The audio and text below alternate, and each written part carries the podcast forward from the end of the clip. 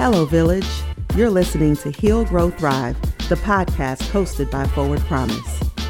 If you don't know us, we're social change advocates focused on reclaiming the humanity of boys and young men of color and supporting the villages that nurture them.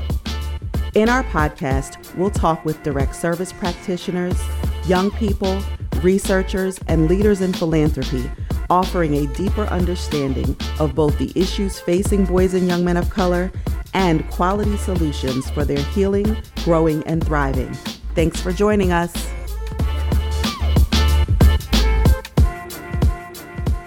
You're listening to an important episode in our series highlighting the voices of our grantees, fellows, and other stakeholders and how they are pivoting their work in the face of this COVID 19 outbreak. We work with some phenomenal people who are fully committed to ensuring that boys and young men of color and their villages successfully emerge on the other side of this. This pandemic is exposing the disproportionate struggle faced by communities of color that is and always has been rooted in a history of dehumanization, racism, and colonization.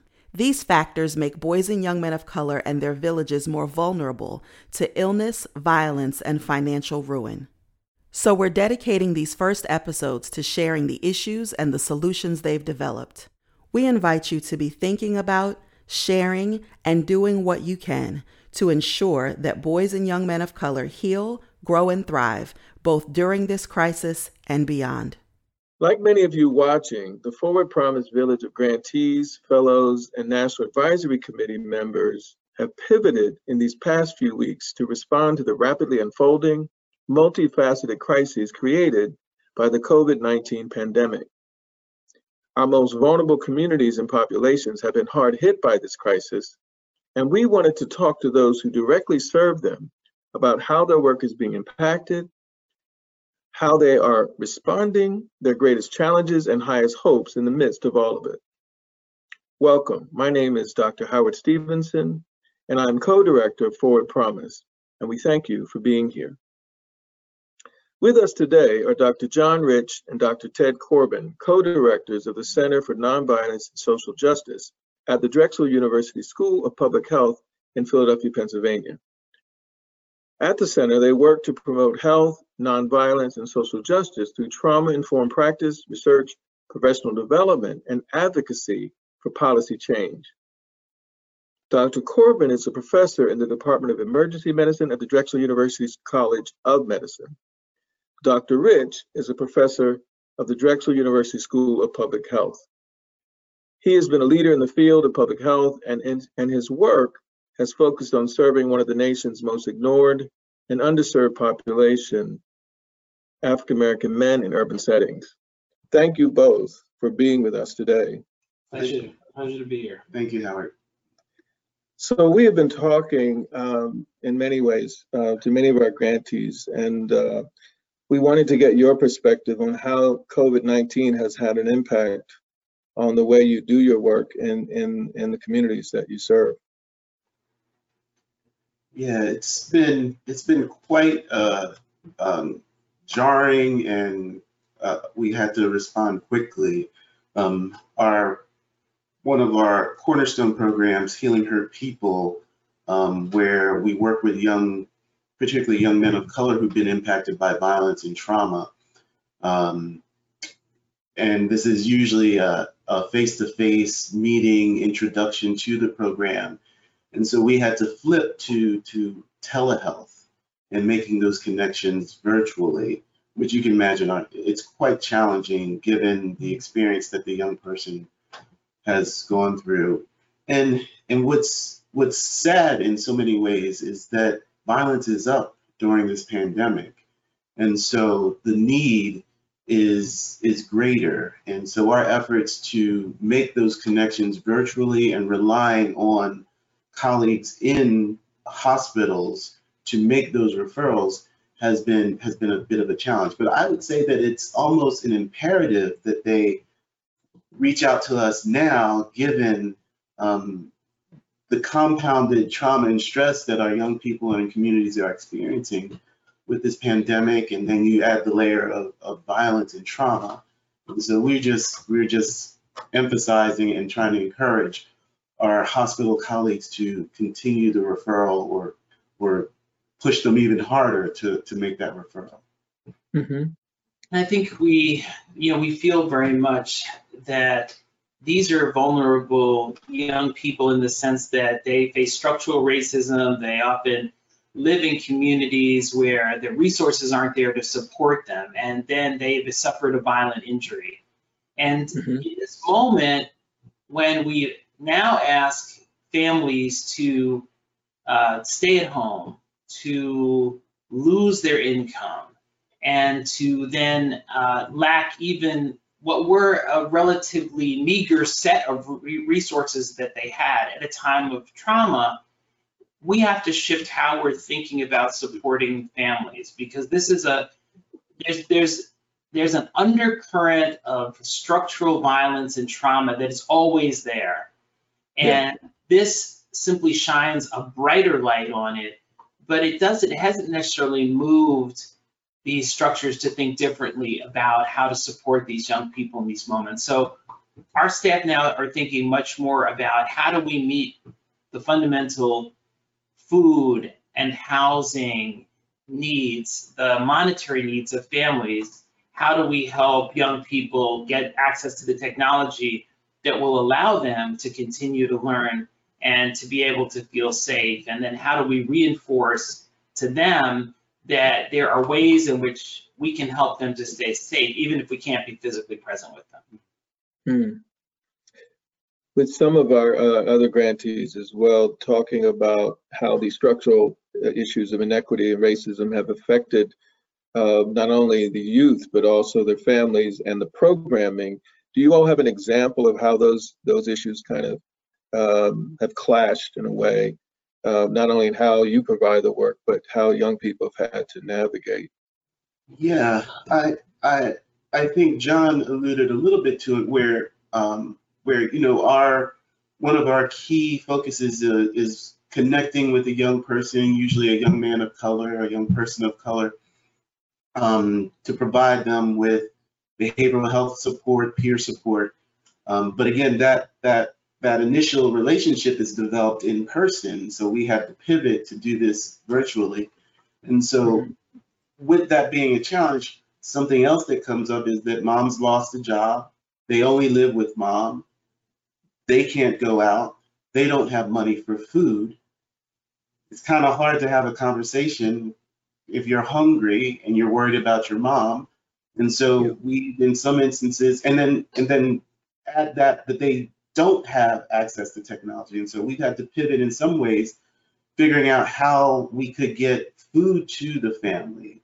Um, we had to contact a local store, um, purchase a voucher so that mom could go in and get the food that she needed um, for the while. And then at the same time, this young person, the phone plan and the phone stopped working. And so figuring out how to get them a phone and also some service. Now, some places have been um, generous. And so this, you know, the Wi-Fi has been, or the internet has been, digital plan um, has been discounted.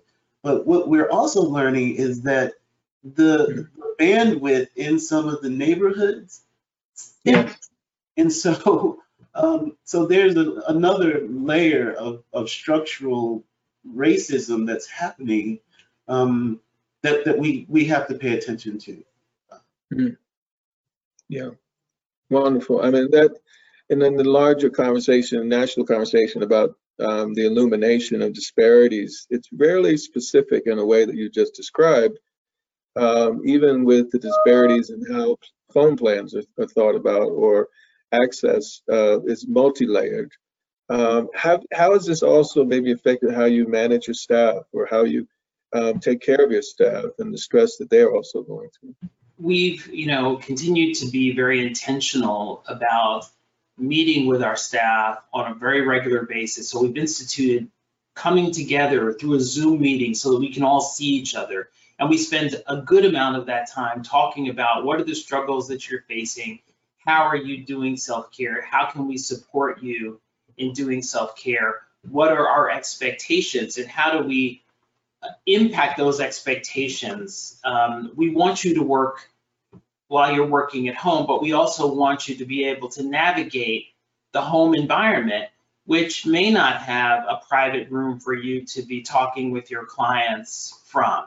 Um, you may have to leave the house to get food and those kinds of things. So we've been very clear that we are there to support them in their work, but that we're very concerned about their physical health, their physical and emotional safety, and we have been very explicit about the security of their employment during this time, and that's been critical. We've been it, the worst thing that we could do would be to have this external circumstance, tragic as it is, disrupt the livelihood of these young people who have really dedicated themselves to this work when they could have been doing lots of other types of work. And so we've um, we're working hard to make sure that we can make good on that promise for as long as we need to make good on that promise. Um, doing making whatever adjustments we can within the organization to to be there. Wonderful. And I, I think um, you know, knowing both of you and how you are often speaking to very different audiences, from politicians to young people to educators to uh, physicians and in variety of fields, are there recommendations you would make to these audiences um, about how to um, be more smart about the future of addressing these issues in your communities and, and with the families and young people you serve? Yeah, I, I think, you know, we were, we listened to um, an interview uh, with um, Bill Gates. And it's interesting that I can't remember how many years ago he he pretty much talked mm. about this happening. Mm-hmm. And so I I I feel it is imperative that we learn lessons from this and prepare right after this or during this so that we're equipped to to handle any type of um, any type of challenge like this. I, I, I think it's especially important um, that we raise up, as you mentioned, the disparities in our communities of color. Because mm-hmm. even though the rise came lately, we know the rise keeps coming and it'll still be with us long after it's past the other communities. And so I, I just, I just, it just bothers me and pains me that we we end up being the sufferers for a longer period of time after the pandemic is, has been addressed. Mm-hmm. I couldn't agree more. And I there's a continuing issue about how we build the kind of communication and trust within communities at times of great uncertainty. Because I there's a gentleman who was uh, a kind of a hero of mine, uh, uh, who I met in Boston, a psychiatrist named Chester Pierce. Oh, yeah. Chester Pierce. Of and course. He, just a giant. But one of, you know, mm-hmm. he worked for NASA and he, a lot of his work was about what is the psychological condition of people who are in space with regard to trusted sources of information. Because when you're up in space, separated completely from your supports, and people tell you everything's going to be okay, or you say, How's my family? They're like, Oh, fine. You know, they wouldn't tell you if your family weren't fine right. because you're in space, right? And I think that mm-hmm. the, the analogy between people in environments, urban environments, people of color, who do not trust the sources of information, particularly because the, the reality of this, there's a lot we don't know. Right. And so when the ground shifts, there is a lack of trust and therefore it's hard to know how people can mobilize. And that's where investing in a public health infrastructure that includes community health workers, people in the community on the ground who become credible messengers, not only about issues of violence, but mm-hmm. credible messengers about public health, that the infrastructure isn't only a stockpile of ventilators in these times, Mm-hmm. It is investing in the human capital in communities so that people in those communities have someone to turn to for needed resources and needed information so that they can react in a timely fashion. Um, because many of the people, as you know, are the ones who are meeting the needs of us who are privileged enough not to be a, not to have to go into the office, but rather can work from home. And that is a that yeah. itself is a is a grinding inequity. Yes.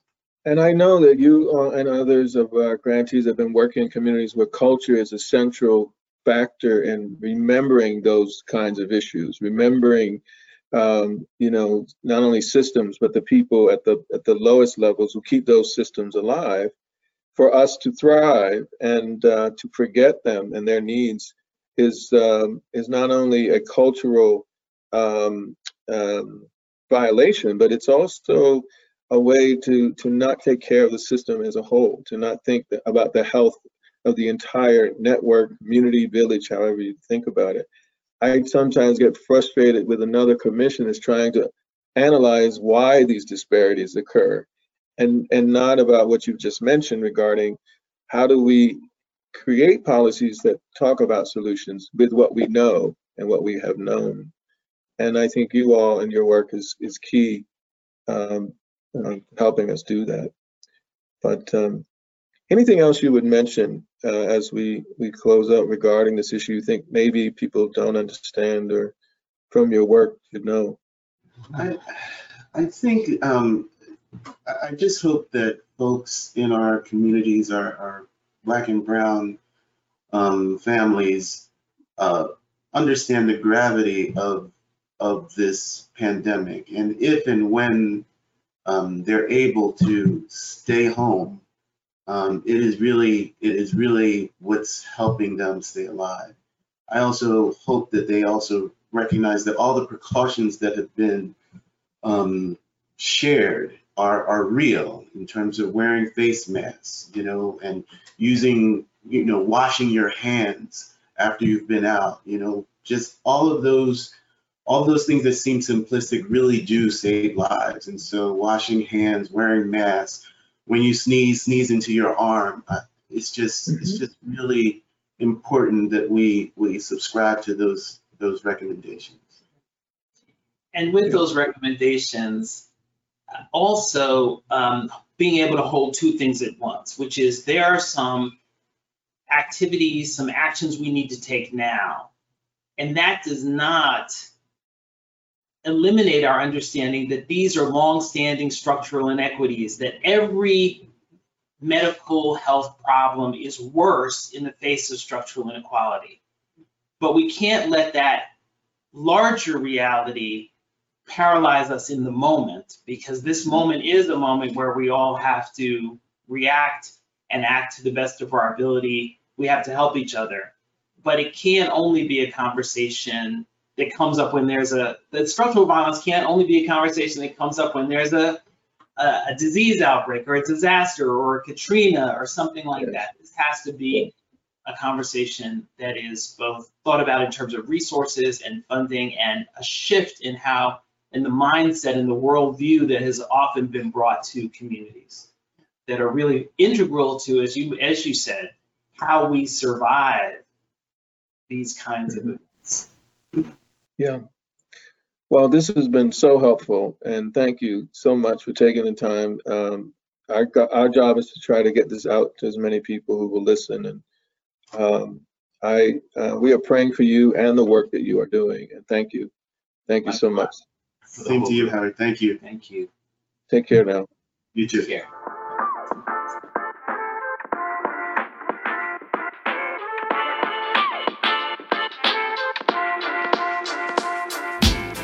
Thank you for listening to this episode of Heal, Grow, Thrive, the podcast. We hope these conversations prompt a deeper commitment to action in the field and in philanthropy to create a society that is fair and equitable for all. For more information about Forward Promise, visit forwardpromise.org or follow us on social media. We're simply Forward Promise on Facebook and at forward underscore promise on Twitter and Instagram.